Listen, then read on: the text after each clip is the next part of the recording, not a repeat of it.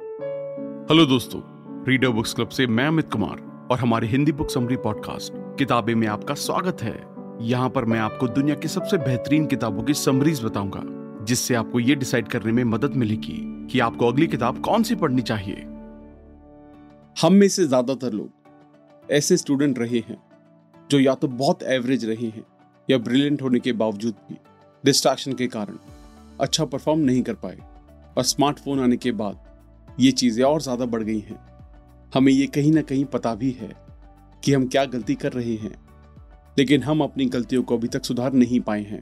आज हम बात करने वाले हैं एक ऐसी बुक के बारे में, जो हर एज के स्टूडेंट की लाइफ को पूरी तरह से बदल कर उनको सफलता की ऊंचाइयों तक ले जा सकती है।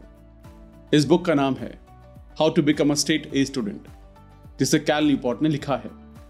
कैल न्यूपॉर्ट ने हमारी सभी प्रॉब्लम्स को और इनके सॉल्यूशंस को भी इस बुक में एक्सप्लेन किया है। उम्मीद है कि आपको इससे बहुत मदद मिलेगी। कैल न्यूपॉर्ट एक ऑथर और जॉर्ज यूनिवर्सिटी में एक असिस्टेंट प्रोफेसर हैं। How to become a straight student book उन लोगों के बारे में है, जो अपने कॉलेज ईयर्स को अपनी लाइफ का बेस्ट टाइम कंसीडर करते हैं। ऐसे लोगों के लिए कॉलेज का टाइम होता है पार्टी करने का एक्सप्लोर करने का और खुद को ढूँढने का। दूसरी तरफ़, दूसरे लोग कॉलेज को एंजाइटी और स्ट्रेस के अनुभव से जोड़कर देखते हैं। बहुत सारे लोगों के लिए कॉलेज उनकी ज़िंदगी का सबसे बेहतरीन वक्त होता है। एक ऐसा वक्त जब वो ये सीखते हैं कि वो कौन है, अपनी पर्सनालिटी एक्सप्लोर करते हैं फ्रेंड के साथ पार्टी करते हैं और बिल्कुल वो चीज़ें पढ़ते हैं जिनमें वो इंटरेस्टेड हैं। हालाँकि कुछ दूसरे लोगों के लिए कॉलेज लाइफ बहुत स्ट्रेसफुल होती है, क्योंकि वो अपने जीपीए को लेकर लगातार चिंता करते हैं। ये एंजाइटी पूरी तरह से समझी जा सकती है। थोड़ा टाइम लें और सोचें कि ये स्टूडेंट कितना ज़्यादा प्रेशर में है, जो ग्रेड्स उनको पेपर और टेस्ट में मिलते हैं। वो उनके भविष्य को पूरी तरह शेप दे सकते हैं, प्रभावित कर सकते हैं, चाहे ये बेहतर हो या बदतर।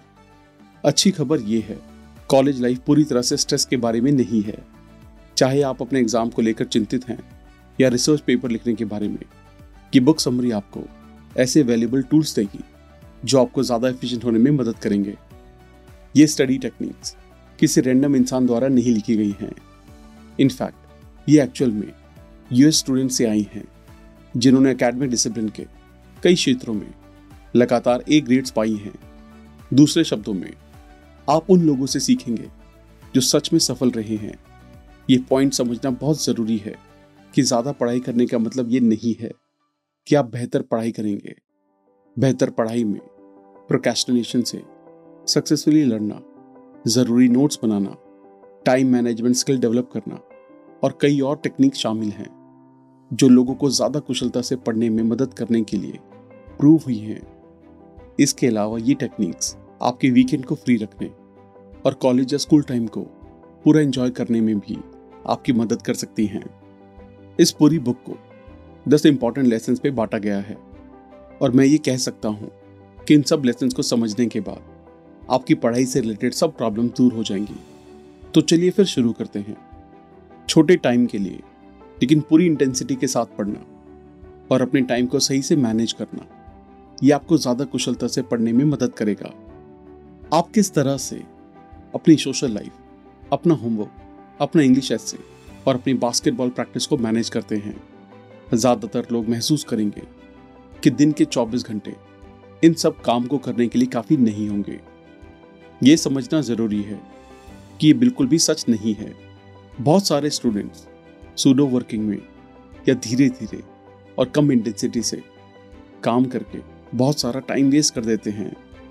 सूडो वर्किंग में काम के दौरान कई कंसंट्रेशन ड्रॉप शामिल होते हैं। इस तरह से तब होता है जब वो ऐसे माहौल में पढ़ते हैं जो बहुत डिस्ट्रैक्टिंग होता है। जैसे बहुत शोर शराबे वाली जगह। या फिर किसी कंप्यूटर या टीवी के सामने। एक पल के लिए, जब हम पूरी रात मेहनत करते हैं तो हमें लगता है कि हमने हार्डवर्क किया है। लेकिन हमारे कंसंट्रेशन में लगातार कमी आती जाती है, क्योंकि हमें नींद की कमी हो रही है और ये हमें सूडो वर्किंग की तरफ़ ले जाता है। फोकस करने का एक और अच्छा तरीका है कि छोटे स्लॉट्स में बहुत ज़्यादा इंटेंसिटी के साथ काम किया जाए। ये एग्जैक्टली स्टेट ए स्टूडेंट्स करते हैं। वो बहुत से छोटे छोटे स्लॉट्स के लिए इंटेंसली पढ़ाई करते हैं और फिर इंटरवल्स लेते हैं, जबकि कम सक्सेसफुल स्टूडेंट्स लंबे समय तक पढ़ते हैं, लेकिन कम इंटेंसिटी के साथ इनफैक्ट कई अलग अलग स्टडीज़ के हिसाब से 50 मिनट सबसे बेहतर लर्निंग पीरियड होता है। इसलिए एक घंटे से ज़्यादा बिना ब्रेक के काम करना अच्छा आइडिया नहीं है। दूसरे शब्दों में, अगर आप तीन घंटे मैक्सिमम इंटेंसिटी के साथ पढ़ते हैं और रिक्वायर्ड ब्रेक लेते हैं। तो आप इतने एफिशिएंट होते हैं, जितने आप पूरी रात पढ़कर भी नहीं हो पाएँगे। अपना स्टडी टाइम कम करके और इंटेंसिटी बढ़ाकर आपके पास सात घंटे होंगे रिलैक्स करने पार्टी करने, दोस्तों के साथ घूमने और जिम जाने के लिए। यह मेंशन करना भी सही रहेगा कि आपको यह सीखना होगा कि किस तरह अपना टाइम केयरफुली मैनेज करना है। ताकि आप पढ़ाई और काम के बीच छोटे छोटे बर्स्ट में इंटेंसली काम करें। एक कैलेंडर रखना, जिसमें आप अपने सभी टास्क डेडलाइन के साथ लिख सकें। यह आपकी बहुत मदद करेगा। यह भी इंपॉर्टेंट है कि आप अपने साथ अपने डेली शेड्यूल की एक लिस्ट लेकर चलें। और अगर कोई भी आइडिया पॉपअप करे तो उसे लिख भी लें। कम से कम सुबह के पाँच से दस मिनट अपने कैलेंडर को चेक करने। और उसे अपडेट करने में लगाएँ। और भूलें नहीं कि आप कैलेंडर की मदद से अपने टाइम को एफिशिएंटली तब यूज़ कर पाएँगे, जब आप इसे एक्चुअल में यूज़ करेंगे। क्योंकि प्रोकेस्टिनेट करने की इच्छा को टालन नहीं जा सकता। इसलिए इससे लड़ना, सीखना इंपॉर्टेंट है। काम को टालने का कॉन्सेप्ट ऐसी चीज़ है जिससे ज़्यादातर कॉलेज स्टूडेंट्स फेमिलियर होते हैं। प्रोकेस्टिनेशन को ऐसे ट्रॉल की तरह देखें जो आपके कान में कहता है अभी तो तुम्हारे पास बहुत टाइम है। या चलो, एक एपिसोड और देख लेते हैं। और इसकी वजह से आप लगातार पढ़ाई को दो दिन तक टाल देते हैं। लेकिन किस तरह कोई प्रोकेस्टिनेशन को अवॉइड कर सकता है? कैसे वो अपनी इंस्टिंक्ट के खिलाफ जाकर रोज के रोज काम कर सकता है? ये जानना आपकी मदद कर सकता है कि सबसे मेहनती स्टूडेंट्स को भी प्रोकेस्टिनेशन से स्ट्रगल करना पड़ता है। फ़र्क ये है कि वो जानते हैं कि कैसे एक्टिवली इस प्रोकेस्टिनेशन से लड़ा जाए और पढ़ाई को सोशल मीडिया से ऊपर रखा जाए। प्रोकेस्टिनेशन अवॉइड करने का एक बहुत अच्छा तरीका यह है कि अपने पास एक प्रोग्रेस जर्नल रखा जाए, जो आपको गोल से बहुत दूर जाने से बचाएगा। आइए समझते हैं ये कैसे काम करता है। हर सुबह जब आप जागते हैं, अपने दिन के की टास्क लिखिए एग्ज़ाम्स इंपॉर्टेंट क्लासेस या फ्रेंड से मिलना। सोने से पहले भी इस कैलेंडर को चेक करें और देखें कि कौन सा टास्क आपने कंप्लीट किया है और कौन सा नहीं। ये जानकर कि क्यों आप अपने सभी टास्क को कंप्लीट नहीं कर पाए हैं। आप भविष्य में अपने टाइम को ज़्यादा एफिशिएंटली मैनेज कर पाएँगे। एक पल के लिए अगर आप देरी से सोने जाते हैं और एग्ज़ाम के लिए पढ़ाई नहीं कर पाते हैं तो सबसे कॉमन बहाना होता है कि बहुत लेट हो चुका है और अब मैं ध्यान नहीं लगा पाऊँगा। मैं इसे कल कर लूँगा। अनफॉर्चुनेटली प्लान के अकॉर्डिंग जल्दी सोने की बजाय, आप अपने प्रोकेस्टिनेशन ट्रॉल को सुनते हैं, जो आपसे वीडियो गेम खेलने या टीवी शो देखने के लिए कह रहा होता है, और पाँच घंटे बाद चार बज जाते हैं और आपको नींद आ जाती है। सिर्फ़ पाँच घंटे की नींद के बाद आपका अलार्म बजता है और आप सुस्त और थके हुए उठते हैं, क्योंकि आप लेट उठे हैं। अब आप पढ़ाई नहीं कर पाएँगे तो अब आप एक्सक्यूज वाली लाइन बोलते हैं। पहले मैं कुछ खा लेता हूँ, फिर पढ़ाई करूँगा, जो आगे इस चीज़ में बदल जाएगा कि आज मैं ज़्यादा नींद ले लेता हूँ और कल पढ़ लूँगा। और फिर ये स्टोरी रिपीट होती रहती है, इन एक्सक्यूजेस को रिकॉर्ड करके आप आखिर में उन असली रीजंस को देखेंगे, जिनकी वजह से आप एफिशिएंटली पढ़ाई नहीं कर पा रहे हैं और शायद आप इसके बाद इस प्रोकेस्टिनेशन ट्रॉल को इग्नोर भी कर पाएँगे एफिशिएंटली पढ़ने के लिए। आपके पास बेस्ट जगह, वक्त और एनर्जी होनी चाहिए। आपके एग्ज़ाम नज़दीक आ रहे हैं तो दोस्तों के साथ बाहर जाने के बजाय आप डिसाइड करें। फ्राइडे नाइट अकेले लाइब्रेरी में बैठकर किसी बुक के थोड़े और पेज पढ़ने का पहली और सबसे इंपॉर्टेंट बात, लोग सुबह ज़्यादा एफिशिएंटली पढ़ाई कर पाते हैं, बजाय रात के। शाम के वक्त में हमारा शरीर हमें नेचुरली कम एक्टिविटी करने के लिए तैयार करता है। और ये और धीमा होता जाता है। इसका मतलब ये है कि रात के समय में कंसंट्रेट कर पाना बहुत ज़्यादा मुश्किल हो जाता है। आपको ये भी ध्यान रखना चाहिए कि आपके क्लासमेट जो बाहर जा रहे हैं, वो शायद पहले ही पढ़ाई कर चुके हैं और अब रिलैक्स्ड हैं।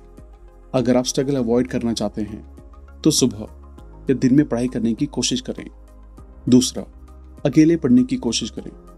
ऐसी जगह ढूंढें जहाँ कोई डिस्ट्रैक्शन ना हो और आप अपना पूरा ध्यान बुक्स में लगा सकें, ये भी मेक श्योर करें कि वहाँ कोई आरामदेह गद्दे ना हो, जिससे आपको एक मिनट के लिए आँख बंद करके सोने की टेम्पटेशन आए। पढ़ाई के दौरान खुद को अलग कर लेना इतना बुरा भी नहीं है जितना ये लगता है।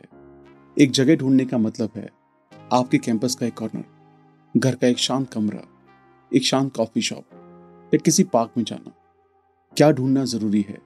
एक जगह जहाँ आप अपने फ्रेंड्स कंफर्टेबल फर्नीचर टीवी या वीडियो गेम से डिस्ट्रैक्ट ना हो।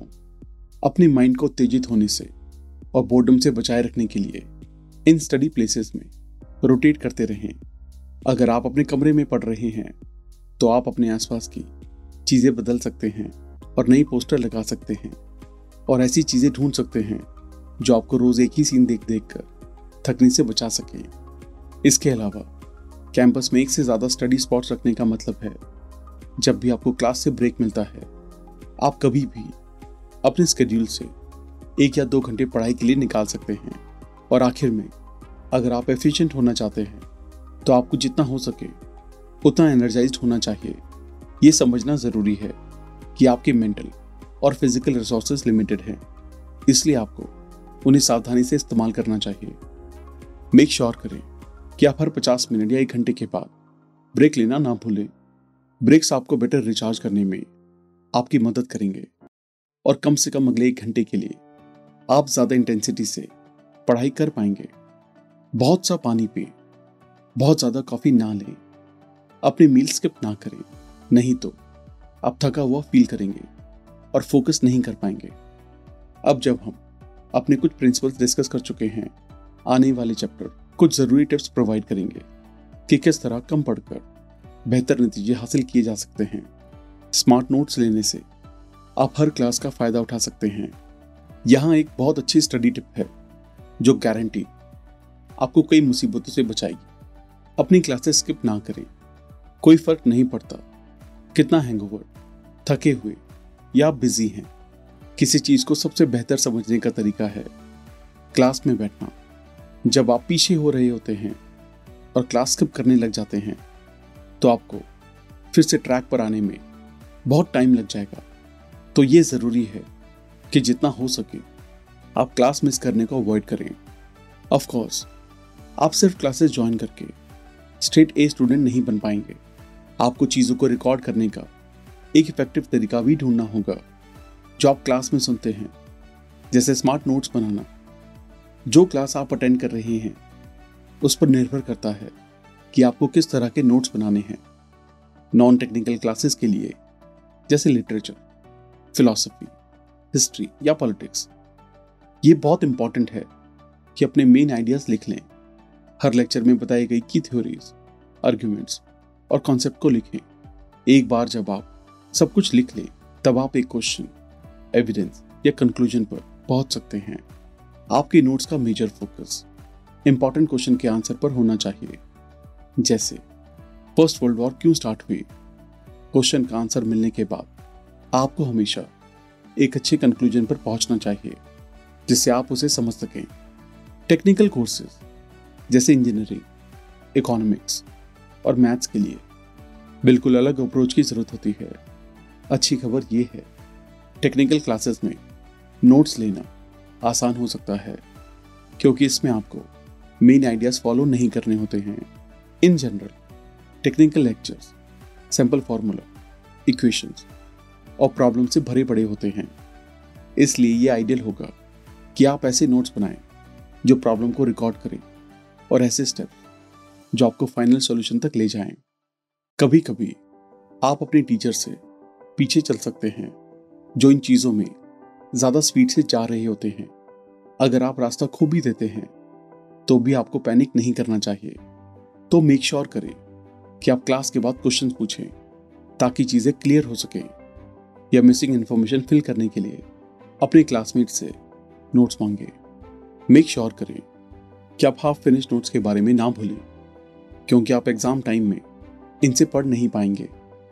मेक श्योर sure करें कि आप इंपॉर्टेंट चीज़ें ज़रूर पढ़ें। अगर आप एक पहाड़ चढ़ना चाहते हैं तो आप बार बार तेज दौड़कर इस पर नहीं चढ़ सकते। एफिशिएंटली स्टडी हैबिट इसी तरह काम करती है। ये सही टेक्निक पर डिपेंड करती है। ना कि सिर्फ़ आपकी ताकत पर। नई चीज़ें सीखते समय इफ़ेक्टिव होने के लिए ये बहुत ज़रूरी है कि आप उन पार्ट्स को जान लें, जिन्हें कवर करना है। जब आप पढ़ रहे होते हैं तो आपके अंदर लालच आ सकता है किसी टाइम में। ज़्यादा से ज़्यादा इंफॉर्मेशन कवर करने का। हालाँकि, ये हमेशा एक सही चीज़ नहीं होती।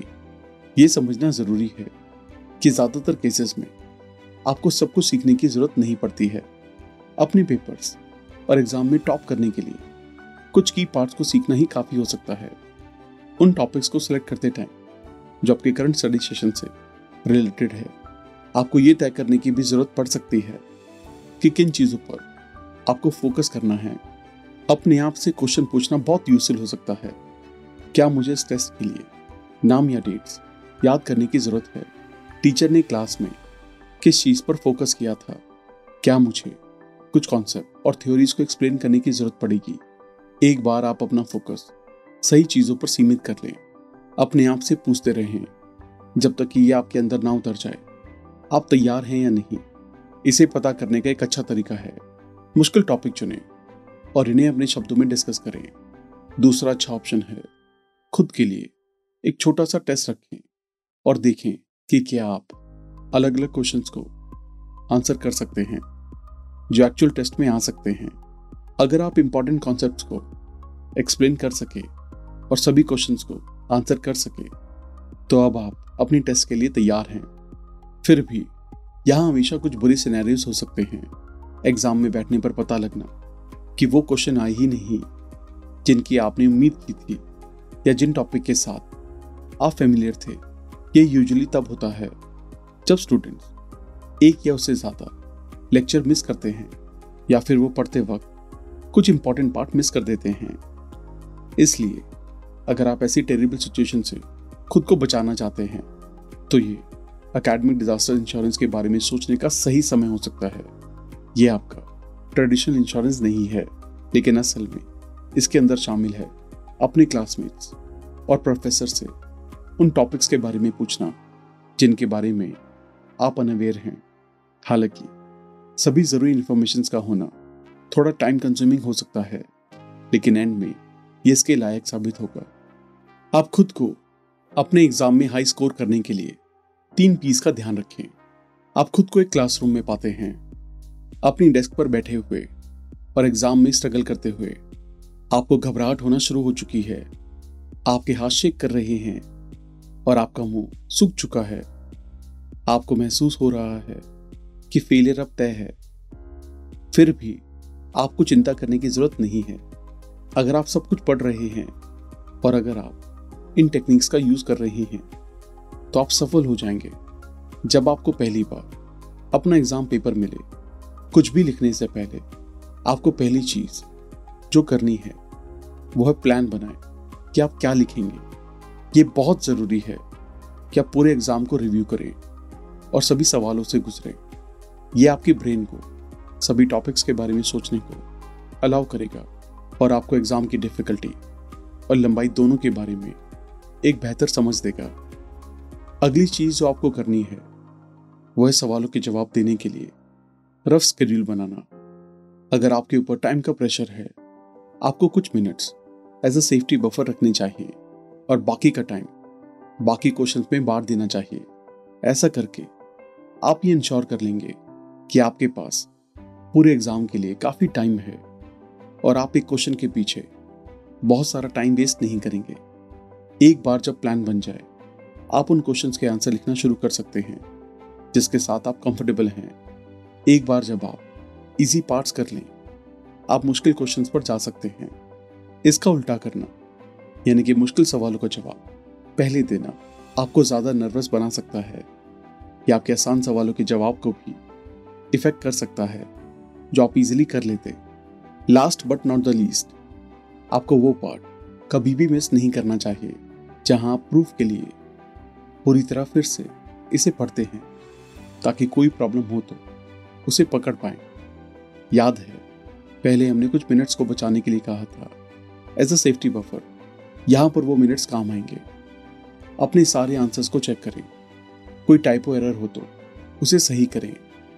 अपनी ग्रामर को डबल चेक करें।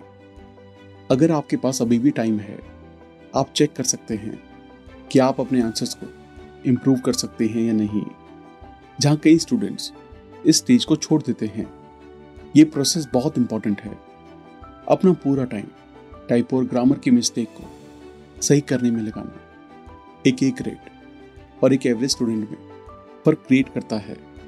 जब आपके पास एफिशिएंटली पढ़ने के सभी ज़रूरी टूल्स हैं, ये आखिरी के चैप्टर्स आपको सिखाएँगे कि किस तरह बहुत अच्छे से ए प्लस रिसर्च पेपर्स और ऐसे लिखा जाए। एक एक्सेलेंट पेपर लिखने की दिशा में एक की स्टेप एक ऐसा टॉपिक ढूंढना है, जो आपको एक्साइट करे अपनी पढ़ाई के सालों के दौरान। आप बहुत से सब्जेक्ट्स पर, बहुत से पेपर्स लिखेंगे तो किस तरह एक इंसान एक एक्सीलेंट पेपर लिख सकता है? ज़्यादातर लोग इन गलत फहमियों के जाल में फंस जाते हैं कि एक पेपर लिखना सबसे ज़्यादा टाइम लेता है। हालाँकि, हर बार ऐसा नहीं होता, क्योंकि एक हाई क्वालिटी पेपर लिखना निर्भर करता है ऐसे टॉपिक को ढूँढने पर। जो आपको इंटरेस्टिंग और एक्साइटिंग लगता हो। आपको हमेशा अपनी आँखें खुली रखनी चाहिए।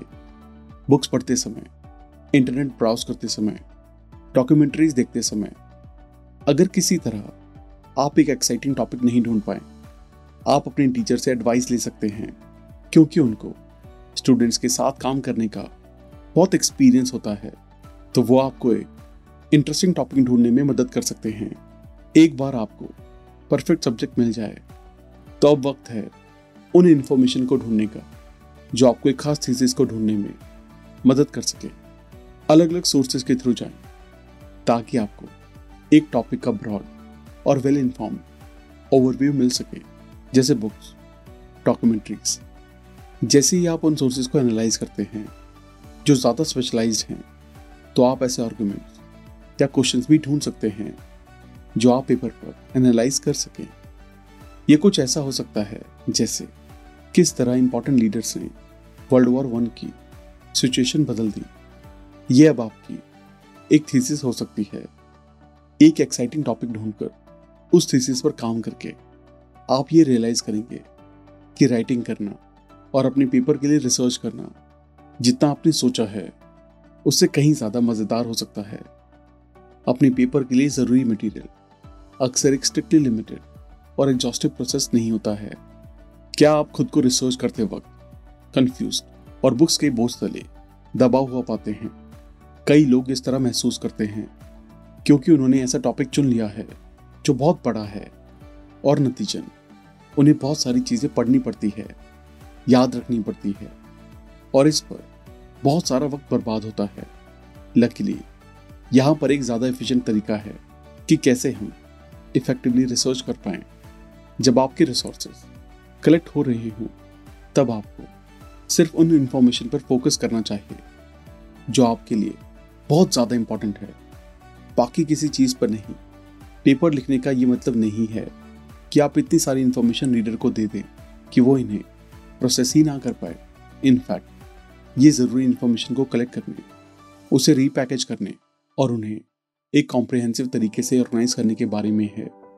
रिसर्च करते वक्त इफ़ेक्टिव होने के लिए आपको अपने की आर्ग्यूमेंट्स को आउटलाइन करना चाहिए और सब्जेक्ट को कुछ हिस्सों में पार्ट लेना चाहिए। एक मोमेंट के लिए अगर आपका टॉपिक है किस तरह से टी पार्टी मूवमेंट ने यूएस पॉलिटिक्स को मिडल ईस्ट में प्रभावित किया तो आपके पेपर के पहले तीन चैप्टर्स कुछ इस तरह हो सकते हैं। टी पार्टी की विचारधारा टी पार्टी के पॉलिटिशियंस यूएस पॉलिटिक्स का मिडल ईस्ट में मेन एस्पेक्ट आपका अगला स्टेप होगा इन तीनों टॉपिक्स को गूगल पर बुक्स में और जर्नल आर्टिकल्स में ढूंढना। जब आप ऐसी इंफॉर्मेशन ढूंढ लें, जो इससे रिलेटेड है मेक श्योर sure करें कि आप इसका प्रिंट या फ़ोटो कॉपी करवा लें और आगे के लिए रख लें। एक फ़िज़िकल कॉपी रखकर, जब भी आप चाहें, आप अपना मटेरियल चेक कर पाएँगे और इस तरह आप इस फीलिंग को अवॉइड कर पाएँगे कि आपके पास इनफ सोर्सेज नहीं है। हालाँकि, इसका एक ज़रूरी एस्पेक्ट ये है कि आपको पता हो कि कब रुकना है, या ये कि आपका कट ऑफ़ कहाँ है। जैसे ये जानना इंपॉर्टेंट है कि कब आप सफिशिएंट मटेरियल कलेक्ट कर चुके हैं और अब और गैर ज़रूरी काम को अवॉइड करना बेहतर है। ये जानने के लिए कि आपने इनफ मटेरियल कलेक्ट कर लिया है या नहीं। आपको ये चीज़ें चेक करनी चाहिए। आपको हर टॉपिक पर कम से कम दो अच्छे सोर्सेज मिल गए हों। जो आपके पेपर का सेंटर होंगे। आपके पास कुछ और टॉपिक्स के लिए कम से कम एक बहुत बढ़िया सोर्स हो, जो आपके काम आ सके। लेकिन आपकी थीसिस के लिए इतना ज़रूरी भी ना हो। अगर आपके पास ये दोनों है, आपको प्रोबेबली रिसर्च करना रोक देना चाहिए और एक्चुअल पेपर लिखना शुरू कर देना चाहिए। अच्छे पेपर लिखने के लिए आपको हमेशा एक्टिवली रूप से इंस्पिरेशन ढूंढनी चाहिए। अब जब आपके पेपर की फाउंडेशन रखी जा चुकी है एक दिलचस्प थीसिस चुनी जा चुकी है और रिसर्च मटेरियल ऑर्गेनाइज कर लिया गया है। अब आपके लिए वक्त है एक ग्रेट स्टोरी लिखने का। अपनी थीसिस को पढ़ने लायक बनाने के लिए आपको आर्ग्यूमेंट्स और थ्योरी से कनेक्ट करने का एक इंटरेस्टिंग तरीका ढूंढना होगा। अनफॉर्चुनेटली इसे करने का कोई यूनिक तरीका नहीं है, क्योंकि हर पेपर यूनिक होता है। इसके लिए अलग अप्रोच होनी चाहिए। हालाँकि एक चीज़ है जो हर राइटर को चाहिए, वो है क्रिएटिविटी और क्रिएटिव अट्रैक्टिव आर्ग्यूमेंट्स लिखने के लिए। आपको क्रिएटिवली सोचना होगा और कहीं से इंस्पिरेशन लेनी होगी। डॉक्यूमेंट्रीज देखकर बुक्स और आर्टिकल्स पढ़कर और अपने आइडियाज़ दूसरे स्टूडेंट्स और प्रोफेसर के साथ डिस्कस करके, जिनसे आपको इंस्पिरेशन मिल सके। ये समझकर कि कैसे दूसरे लोग लिखते हैं, किस तरह वो आर्ग्यूमेंट्स फॉर्मुलेट करते हैं और कैसे वो अलग अलग टॉपिक अप्रोच करते हैं। आप ज़्यादा क्रिएटिव बन पाएँगे। एक बार आप अपना क्रिएटिव स्पेस और अपनी वॉइस पा लें तो अब ये वक्त है अपने सोर्स को फिर से चेक करने का और ये देखने का कि क्या नए और इंटरेस्टिंग कनेक्शन बना सकते हैं। आखिर में एक ब्रेक लें और दूसरी चीज़ें करें जो आपके कॉन्शियस माइंड को रिलैक्स करें, जैसे एक नींद लेना म्यूज़िक सुने या आपको आपके आर्ग्यूमेंट्स पर एक क्लियर नज़रिया देगा और आपका सबकॉन्शियस माइंड इस नई इंफॉर्मेशन के साथ ज़्यादा कंफर्टेबल हो जाएगा। इस ज़रूरी ब्रेक के बाद आपके थॉट्स और आर्ग्यूमेंट्स पेपर लिखे जाने के लिए तैयार हैं। एक सॉलिड स्ट्रक्चर बनाना अब नेचुरली आना चाहिए। इससे पहले कि आप लिखना शुरू करें, अपने आर्ग्यूमेंट्स को एक स्ट्रक्चर बनाने के लिए यूज़ करें और डिटेल्स और कोड्स ऐड करें जो हर आर्ग्यूमेंट को सपोर्ट कर सके। इंफॉर्मेशन के बीच एक सही बैलेंस ढूंढना भी बहुत इंपॉर्टेंट है। दूसरी तरफ़ बहुत ज़्यादा सब या सब पॉइंट्स आपके स्ट्रक्चर को खराब कर सकते हैं। अपना ए प्लस पेपर देने से पहले अपने ऐसे को रिव्यू करना ना भूलें। अब जब रिसर्च वाला पार्ट कंप्लीट हो चुका है आपके पास एक अच्छा स्ट्रक्चर है जो आप पेपर लिखने के लिए यूज़ कर सकते हैं। लेकिन इससे पहले कि आप अगली शेक्सपियर जैसा फील करने लग जाएँ, याद रखें कि शायद आपका ऐसे आपके टैलेंट दिखाने का सबसे अच्छा प्लेटफॉर्म नहीं है। जब पेपर लिख रहे हो, आपको सिर्फ़ पहले से डेवलप किए गए स्ट्रक्चर को बेहतरीन तरीके से यूज़ करने पर फोकस करना चाहिए। यह भी शामिल करना सही होगा कि अपने स्ट्रक्चर से आगे सोचना यहाँ पर रिकमेंड नहीं किया जा रहा है। अपने प्लान से चिपके रहें और मेक श्योर करें कि आप चीज़ों को ज़्यादा नहीं उलझाएँ। जब आप लिखना शुरू करें तो डिस्ट्रैक्शन को अवॉइड करें जैसे एडिशनल रिसर्च करना, या डॉक्यूमेंट्स को परफेक्टली एडिट करना अननेसेसरी या इरेलीवेंट काम करके, आप सिर्फ़ अपना टाइम और एनर्जी बर्बाद करते हैं। याद है, जब हमने पढ़ने के लिए बेस्ट जगह की बात की थी, आप अपना पेपर लिखने के लिए भी सेम जगह यूज़ कर सकते हैं। एक छोटा सा कॉफ़ी शॉप कोई लाइब्रेरी कोई शांत पार्क ये ऐसी जगह के परफेक्ट एग्ज़ाम्पल हैं। जहाँ वीडियो गेम्स अपने रूममेट्स या नींद से डिस्ट्रैक्ट नहीं होंगे। एक पेपर लिखना एक मुश्किल काम हो सकता है, जिसमें आपकी अनडिवाइडेड अटेंशन की ज़रूरत पड़ेगी। इसलिए डिस्ट्रैक्शन को अवॉइड करना ज़रूरी है। आखिर में इस कॉम्प्लिकेटेड प्रोसेस का लास्ट पॉइंट है, अपने काम को रिव्यू करना। एक एफिशिएंट रिव्यू में तीन मेन स्टेजेस होती हैं। पहली स्टेज में आपको ऐसे तरीकों पर फोकस करना चाहिए जिनमें आपका आर्ग्यूमेंट प्रेजेंट किया जा रहा है, ऐसे सेंटेंस को मॉडिफाई करें, जिसे समझना बड़ा मुश्किल हो रहा है। ऐसी इंफॉर्मेशन को हटा दें, जो रिपीट हो रही है। अगर ज़रूरत लगे तो अपने पेपर को बड़े स्ट्रक्चरल चेंजेस के लिए चेक करें मॉडिफाई करें। हालाँकि, अब छोटे टाइपिंग एरर और ग्रामर एरर को अवॉइड करें। दूसरी स्टेज के प्रोसेस में शामिल है, अपने पेपर को प्रिंट करना। और इसे ज़ोर से पढ़ना, अटपटी और छोटी मिस्टेक्स को मार्क करें, जिन पर पहले ध्यान नहीं गया था। जब आपका ये सब हो जाए डॉक्यूमेंट को दोबारा अपने कंप्यूटर पर एडिट करें और फाइनल एडजस्टमेंट करें। आखिर में अपने एडिटेड पेपर प्रिंट करें दोबारा और आखिरी बार इसे ज़ोर से पढ़ें। अगर आप कोई भी माइनर मिस्टेक अभी भी नोटिस करते हैं, जो फ़र्स्ट स्टेज के दौरान हो गई थी तो आप उसे अब पकड़ पाएँगे। कॉन्ग्रेट्स अब आप अपना ए प्लस पेपर एंजॉय कर सकते हैं। तो दोस्तों, इस बुक का की मैसेज ये है। एफिशिएंट पढ़ाई। पढ़ाई में दिए जाने वाले समय के बारे में नहीं है। लेकिन इस बारे में है कि आप कब, कहा और कैसे इसे करते हैं। कुछ सीरीज़ ऑफ़ टेक्निक्स अपनाकर आप अपने टाइम को बेहतर तरीके से मैनेज कर सकते हैं। ज़्यादा एफिशिएंटली पढ़ाई कर सकते हैं। और फ्लॉलेस पेपर लिख सकते हैं। आपके पास दूसरी चीज़ें एंजॉय करने के लिए काफ़ी टाइम अलग से रहेगा। यहाँ वैल्यूएबल एडवाइस ये है टाल मटोल से बचने के लिए एक वेल ऑर्गेनाइज कैलेंडर अपने पास रखें। ये टाल मटोल करना ऐसी फीलिंग है जो हम सब में है। ये दिन में कई बार हो सकती है और आपको पढ़ने और ज़रूरी काम को करने से रोक सकती है। तो इस टाल मटोल को अवॉइड करने के लिए आपको एक ऐसा वेल ऑर्गेनाइज कैलेंडर रखना होगा, जहाँ आप सभी टास्क लिखें, जो आप कंप्लीट कर चुके हैं और जो आप नहीं कर पाए हैं। ये आपके टाइम को बेहतर मैनेज करने में और आपकी प्रायोरिटीज को रीवैल्यूट करने में आपकी हेल्प करेगा। छोटे छोटे इंटेंस पर्स्ट में पढ़ना बहुत एफिशिएंट हो सकता है और ये आपका बहुत सारा टाइम भी बचाता है। नॉर्मली स्टडी सेशन जो बहुत लंबे होते हैं, ये आपकी एनर्जी ड्रेन कर देते हैं और आपको भटका देते हैं। एक्सपर्ट सुझाव देते हैं कि आप छोटे छोटे बर्स्ट में पढ़ें पचास मिनट से एक घंटे के, और वो भी बिना डिस्ट्रैक्शन के। आप खुद की स्टडी की एफिशिएंसी देखकर चौंक जाएँगे। आज का एपिसोड सुनने के लिए धन्यवाद। और अगर आपको ये एपिसोड पसंद आया हो तो अपनी फेवरेट पॉडकास्ट ऐप पे ज़रूर सब्सक्राइब करना। फिर मिलेंगे एक और नई किताब के साथ।